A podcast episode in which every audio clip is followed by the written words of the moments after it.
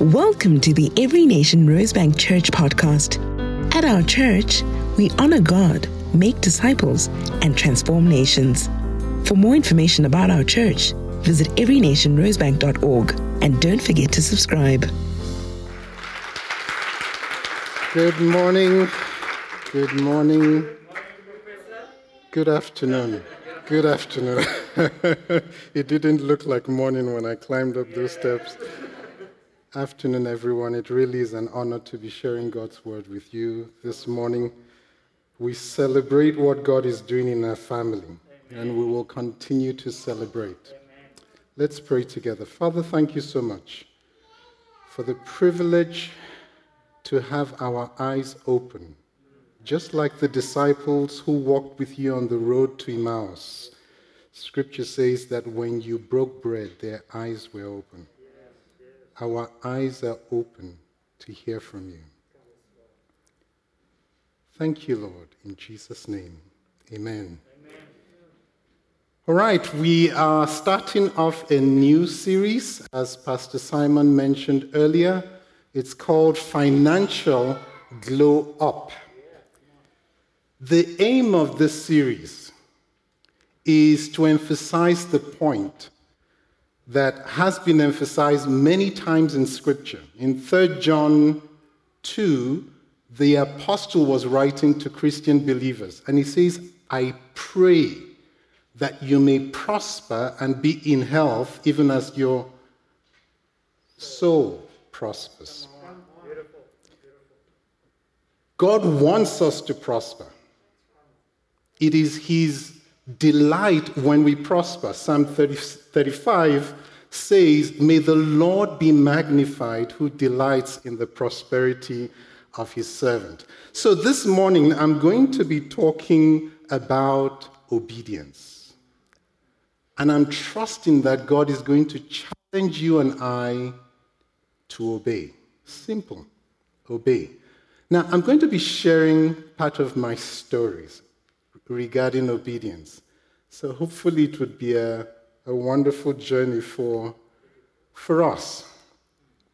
Now, I'm not sure how many of you have heard about this concept in demographics. It's called the African childbearing paradox.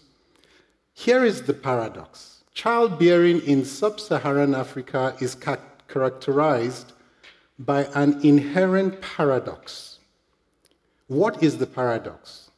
Fertility is valued so highly that women are pressured into childbearing. However, once they have children, they have to bear the brunt of caring for them.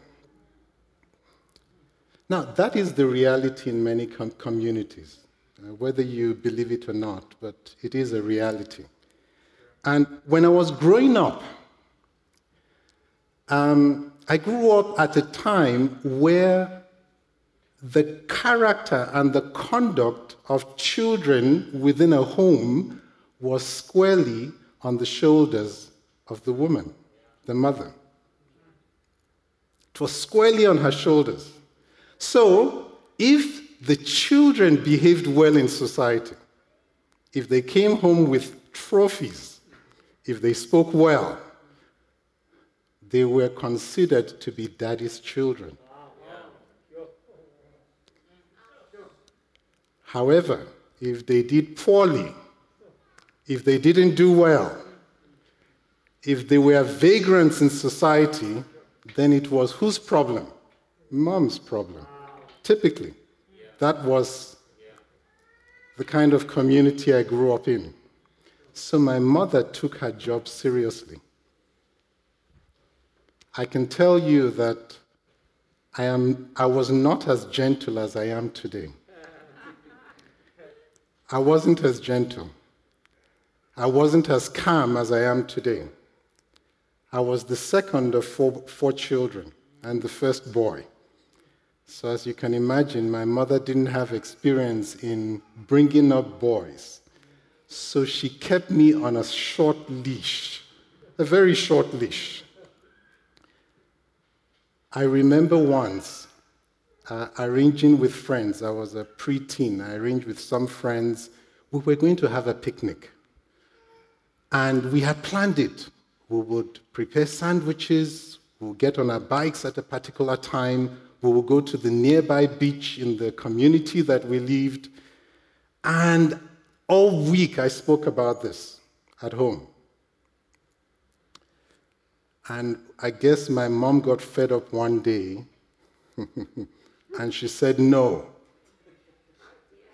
I thought, I didn't hear that. So I decided to go for the picnic.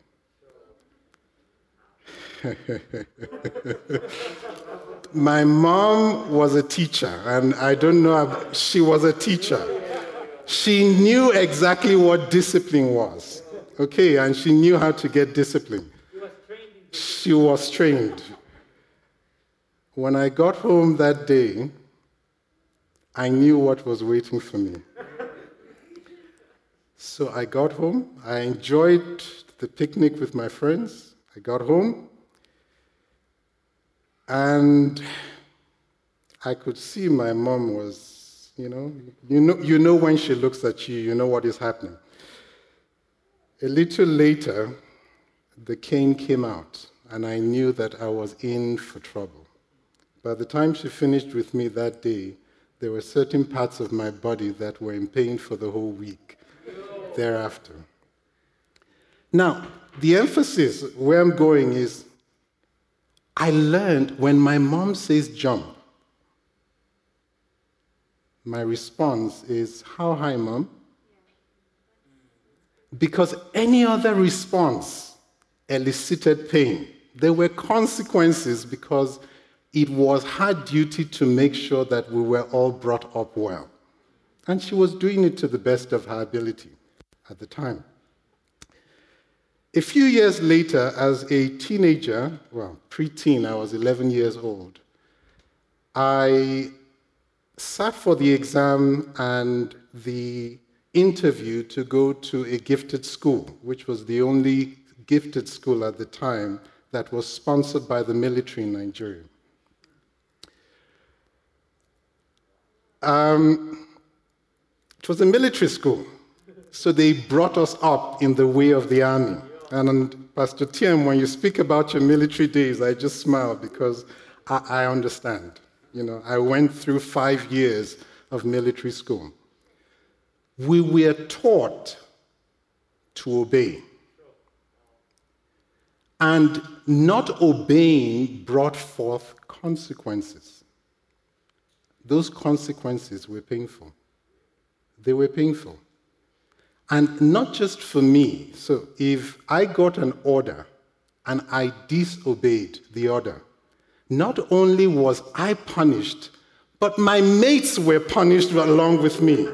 So you can imagine early in the morning or late at night, you get an order, you don't obey, they bring all of you together, they punish all of you because of you. All right, one person. So you can imagine what happens thereafter. None of your friends want to be your friends.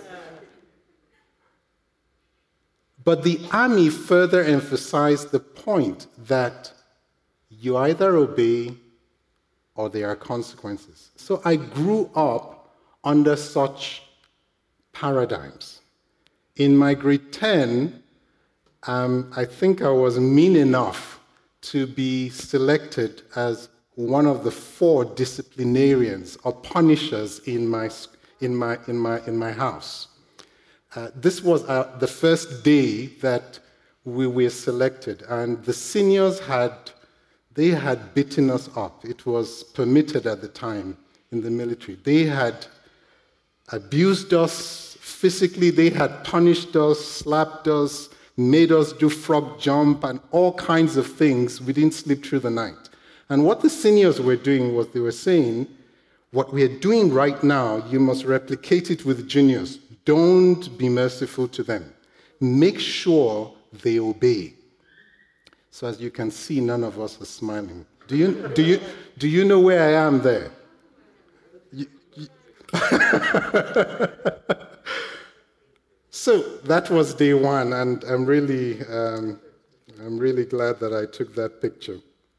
because it reminds me where I'm coming from. But at the age of 18, second year in university, I gave my heart to the Lord. Even though I came from a Christian home where we read the Bible each day or every day, um, I didn't have a personal relationship with Christ. And I started to ask questions when I got into university. If I were to die today, where am I going? What is purpose? You know, what does life mean? And God began to draw me to Himself slowly, carefully. A day after my 18th birthday, I gave my heart to the Lord Jesus Christ. What a beautiful day. I remember that day like yesterday. It was 1989, 13th of August. I can't remember what the preacher preached, but I remember the altar call. And I remember coming to the front and saying, I give my heart to the Lord. This day forward, I give my heart to Jesus. And I began to learn some interesting, interesting things, some wonderful things. I learned that God loved me. You know, it's, it, it could sound caviar to say God loves you, but it is really deep and personal when you know you are loved that there is nothing you can do to change God's love for you. Someone said you can sleep for a thousand years. The love of God for you before you slept and after you wake up is the same unconditional. I learned God loves me. Jeremiah 31, verse 3 says, I have loved you with an everlasting love. I began to learn that God's plans for me are good plans. Jeremiah 29, verse 11 For I know the plans I have for you, says the Lord. Plans to prosper you and not to harm you. Plans for a future and a hope. I learned that God's plans for me are better than my plans for myself. That if I plan God's plans are better than those plans, no matter how well meaning I might be. God's plans for me are better. I don't know how many of you have thought about that. No matter how much you've planned for 2022, God's plans for me are better. Therefore, if I plan, and you must plan, it's, it's your responsibility to plan, you must plan, hallelujah.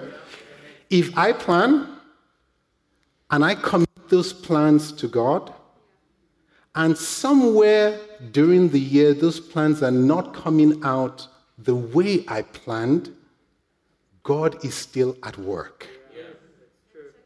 He is still at work. So I learned, you know what? Plan, but know that God's plans are better than your plans. I learned that God delights in my prosperity. You know, I was in a university fellowship where the, the, the, phrase was often used you know what? I'm committed to Christ, so if I fail, it's okay. I thought, no, no, no, no. That's not scripture. That is not scripture.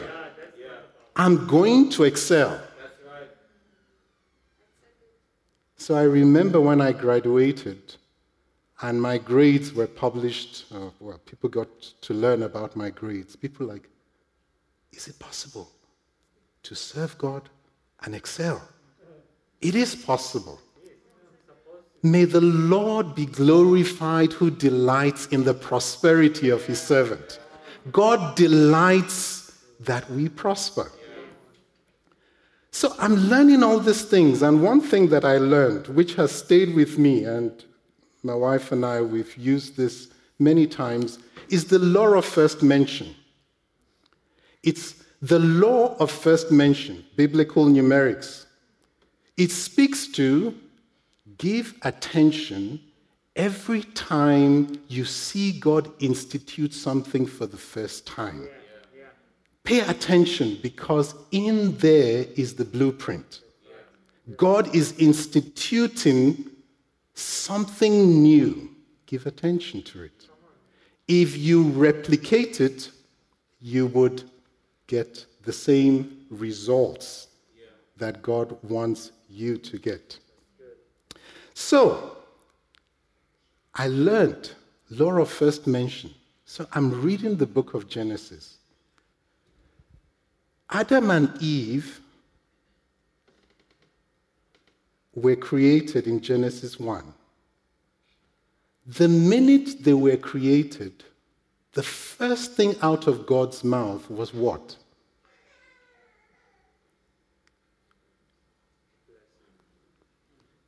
Genesis 1, verse 28. God blessed them and said to them, Be fruitful and multiply, and replenish the earth, or fill the earth, and subdue it, and have dominion over the fish of the sea, the fowl of the air, and over the beasts of the field, and over every creature that had been created. law of first mention the f- God created the man and the woman. He saw them, and the first thing that he said was, You are blessed. They hadn't done anything, right or wrong. He saw them and said, You look like me. You are made in my image. Therefore, you are blessed. Now, it's important to, to give attention to the fact that obedience is not what triggers blessing. Okay, what, just track with me.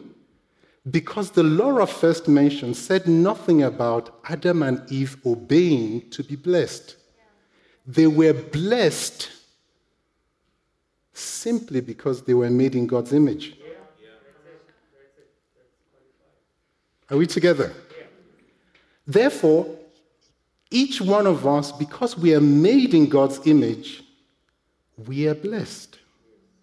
And just, just another thing to note from the law of first mention blessing in Genesis 1:28 came before the curse. Just in case you are thinking, I don't want to be cursed. I don't want to be cursed. I don't want to be cursed. There is curses in my family. I don't want to be cursed. So you're constantly fighting a curse. You need to remember that the blessing is more powerful. Okay, just let's let's do this together. The blessing came before the curse. So the blessing was Genesis 1:28. The curse only came in Genesis 4, I believe, Genesis 3, 3. Genesis 3, when Adam and Eve sinned. And by the way, the curse in Genesis 3 was on the land and on the serpent. It was not on the woman and on the man. Are we together? Okay, but just from a from a biblical point of view, the blessing came first before the curse. And the blessing is more powerful than the curse. Because Proverbs 26 speaks to as the bird wanders, as the swallow flies, so the curse without a cause shall not alight, shall not fall on the individual. In other words, you can only pick up a curse if you choose it. If you allow it. By default, you are blessed. Are we together? By default, this is my position. By default, this is where I am. So I'm learning this. But further in Scripture,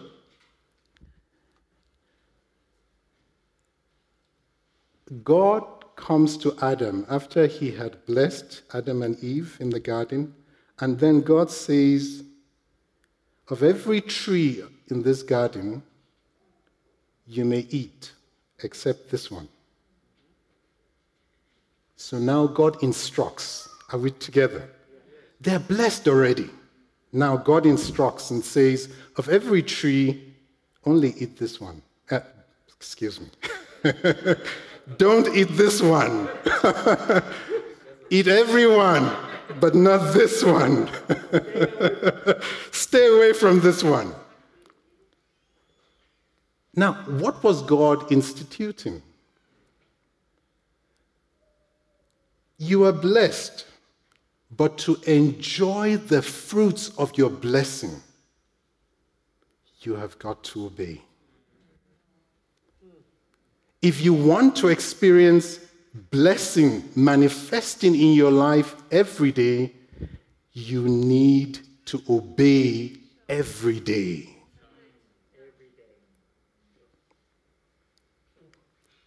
Therefore, I'd like us to just read this scripture. It's a bit long, but let's read it together. And um, this is how we used to do long scriptures when I was um, in my previous church. It's an Anglican church. It's a long time ago, but let's do it together.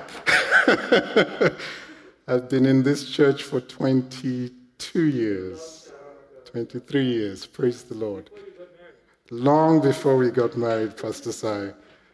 Long before you got married. Deuteronomy 28, just to emphasize the point. So we're going to read it together. Can we do that? Males first, and then females next, and then we just keep going until we finish. Blessings for obedience. Males, if you fully obey the Lord your God, and carefully follow all his commands I give you today, the Lord your God will set you high above all the nations on earth.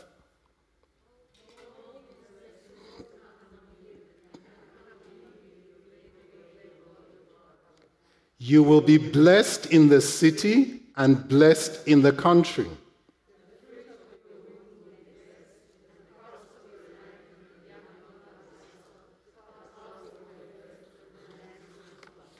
Your basket and your kneading trough will be blessed.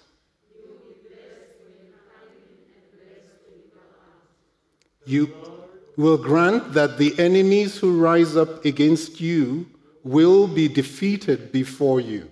They will come at you from one direction, but free from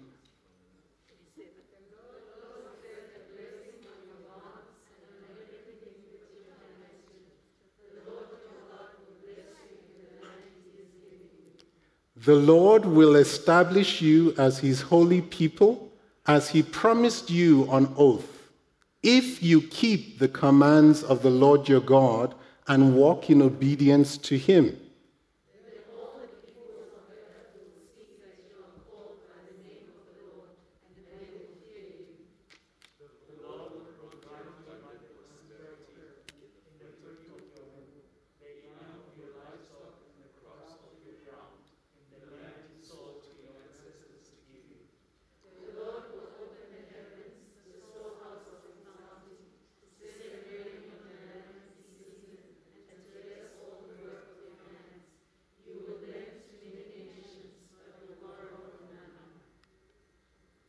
The Lord will make you the head, not the tail.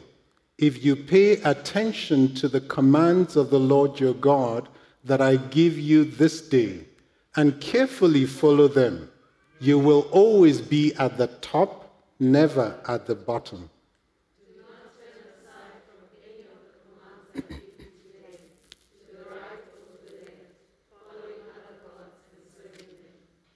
However, if you do not obey the Lord your God and do not carefully follow all his commands and decrees I'm giving you today, all these curses will come on you and overtake you.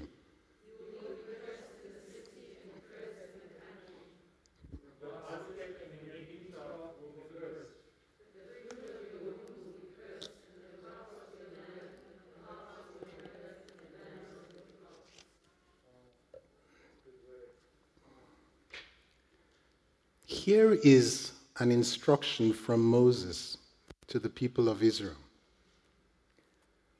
Now I'm learning. Now I'm learning. If I pay attention to the commands of the Lord my God, I will always be at the top, never at the bottom. Put differently, God's blessing was a gift given freely to Adam and to Eve. To enjoy this blessing, to see this blessing manifested on a daily basis, to be a blessing to others around me, to replicate the, the Garden of Eden in my environment. For that to happen, I need to carefully obey God's commands. Now, I'd like to just speak to two cases quickly before as we conclude. When God seems to make sense, I'm not sure if you can see that picture very well, but those are seeds. Um, I don't know if there are any farmers here. Do you know which seeds those are?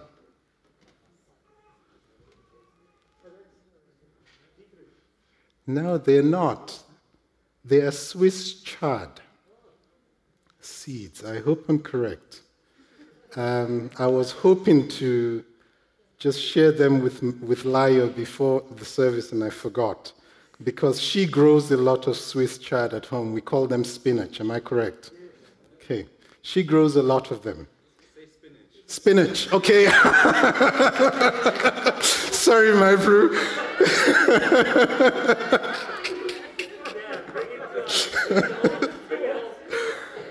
so, when does God seem to make sense? When we grow spinach, when we sow these seeds, assuming all conditions are ideal good soil, there's sun, there's water, inevitably there is a harvest of Swiss of spinach. of spinach. Okay. Now, God made a promise after the flood. He said to Noah and his family, As long as the earth remains, seed time, harvest time, cold and heat, summer and winter, day and night will never cease. You know, whether you believe it or not, that is the reality, isn't it?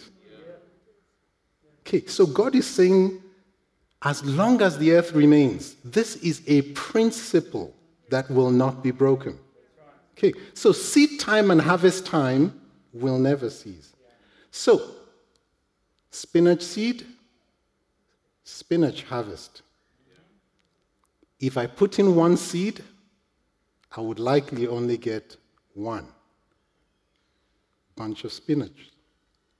If I put in many seeds, I would likely get a harvest. All conditions remaining the same. So, God makes sense because we experience this on a daily basis. When does God seem not to make sense? When He commands us to do what our natural eyes often do not see on a daily basis. But the principle is there. And that principle will never fail. As a scientist, and those of you who did physics, if you remember Newton's third law, right? It says what? Action and reaction are. Okay, so um, let me not illustrate. Okay.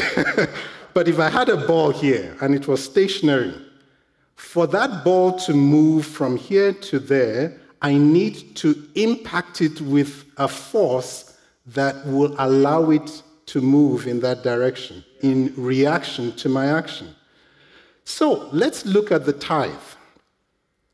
First mention, I'm still on the law of first mention. First mention of tithe in the scriptures was in Genesis chapter 14, Abraham. Abraham is coming back from battle to rescue his nephew from kidnappers. As he's returning, he's returning with spoil. He meets a man. There is nowhere in scripture that says he knew this man prior to that meeting. He meets this man, and this man says to him what God had said to him earlier. He says to him, Blessed be the God of Abraham, and he blesses him. Abraham, Abraham thinks, I've heard that before. God said that to me before. This must be God's messenger, a high priest. So Abraham takes 10% of what he had obtained from the battle and he presents it as an act of worship to God. Can I say to us, brothers and sisters, the tithe, what we earn, right? The tithe is still before God an act of worship because it came before the law. The reason why God gave it in the law was that he wanted to promote the same action that Abraham did with Melchizedek. He wanted his people to worship him with their income. Proverbs says, Honor God with your first fruits, with your substance, and the, incre- the, the first fruit of your increase. Excuse me, I've missed that. Honor the Lord with your wealth and with the first fruit of your substance. What happens thereafter?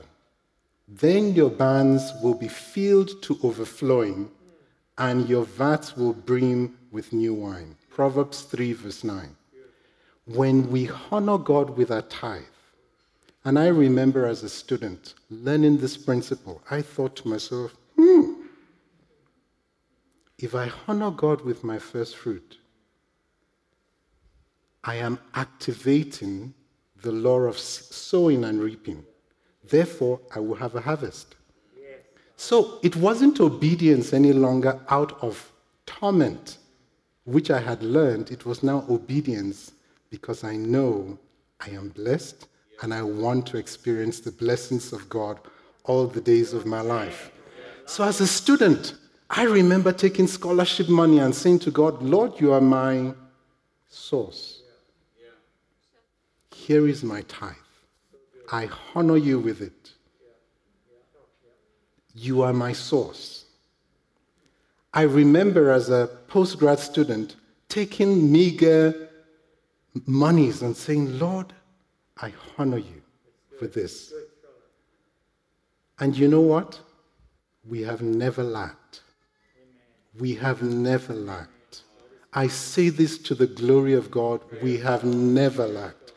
I remember as a postgrad student one day walking out of my office and saying, Lord, if you don't come through, I have told them at home I am not coming back for money.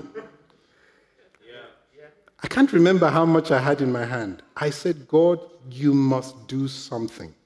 So I walk out, I walk, if you know Wits, I walk around the, the, the piazza where the, um, where the stairs are. I'm sitting there and I'm thinking, how will I survive? And then I get back to my office. Little did I know that God was, had gone before me. There is a letter for an award that I had applied for and forgotten. And you know what? That award was giving me cash. It wasn't, it wasn't paying, it wasn't paying into my student account to settle fees. It was, here is how much you get. When we honor God, and our time is just running out, but I'd like to stop here and say the law of sowing and reaping has, it's still in play. As long as the earth remains, seed time and harvest will never cease. And the others are the offering of Cain and Abel. Honor your father and mother. If I may just say in passing, and my wife and I agreed on this, be careful of the attitude of black tax. Be very careful, especially if you're a black professional. God wants us to honor our parents. And if that means honoring them with our financial resources, let's do so. Let us take care of those that God has given us as a biological family. You know why? Because that is the only commandment. It's the sixth commandment, if I'm correct, yes, with a promise. He says that all may go well with you and that you may live long in the land that God has given you. You know what? I want to live long. I want to enjoy this woman. So, you know what? I honor.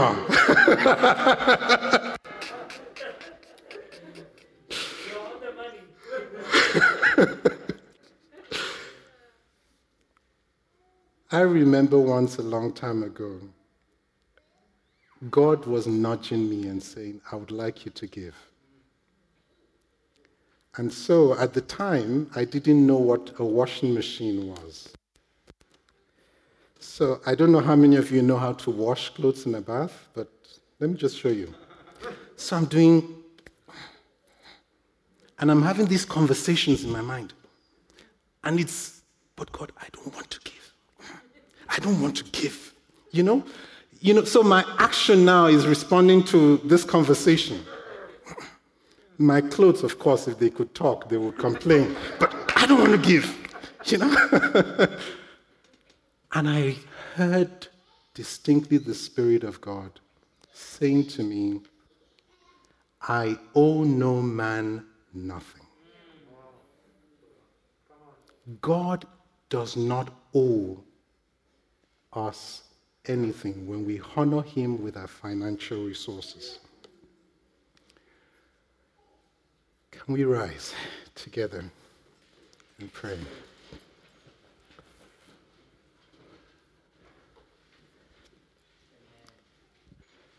Let's pray together. I'm not sure if God has been nudging you, and it's been a struggle, or you're not sure. I remember Masha on this pulpit a few weeks ago saying, God, the devil will never prod you to do something good. If God is the one nudging, it is always good. So, just to encourage you as we pray, there is a call to obedience. And it's obedience in every aspect of our lives, not just finances. Finances is one aspect. But God is calling you and I to obedience. Obedience in our finances, because it is really important to God that we honor Him, because He wants to see us prosper. Can we pray together? Father, in Jesus' name, thank you for each person here. And this call to walk in obedience. If there's anyone here who is saying, I feel the nudge of God and I want to obey. In my finances, in terms of my tithe, my offering, in terms of seed, it might be just sowing seed in someone's life. It could be your parents' life, your brother's life. It could be someone in church who is into ministry, and God is saying, I want you. I'm just nudging you. You know what? Just sow the seed. Can you just lift your right hand with me and just speak to the Lord in response to that nudging? Let this be a sacred moment of commitment to follow Him as He leads, knowing that you are blessed and that He delights in your blessing. Take a moment.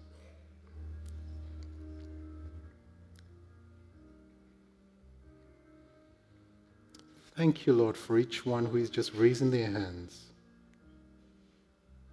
Give them courage to follow you wholly with all their heart, their soul, their strength, in the name of Jesus. If there is anyone and God is saying, I've been nudging you to give your heart to me, you haven't given it yet fully. Can I just call you forth to join me in front? If you have not given your heart to the Lord and you know that the Lord has been saying, I love you, I treasure you, I delight in you, but you can only experience me when you choose to give yourself to me. If that is you, please join me in front. I'm not going to ask you to say anything. We're just going to pray with you and support you in this commitment. Is there anyone here this morning who wants to give their heart to the Lord? Anyone?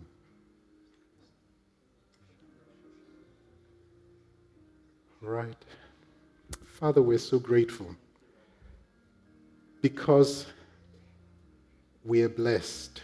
We are made in your image. And we step out in obedience as your children.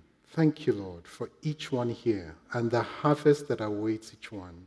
In Jesus' name, amen.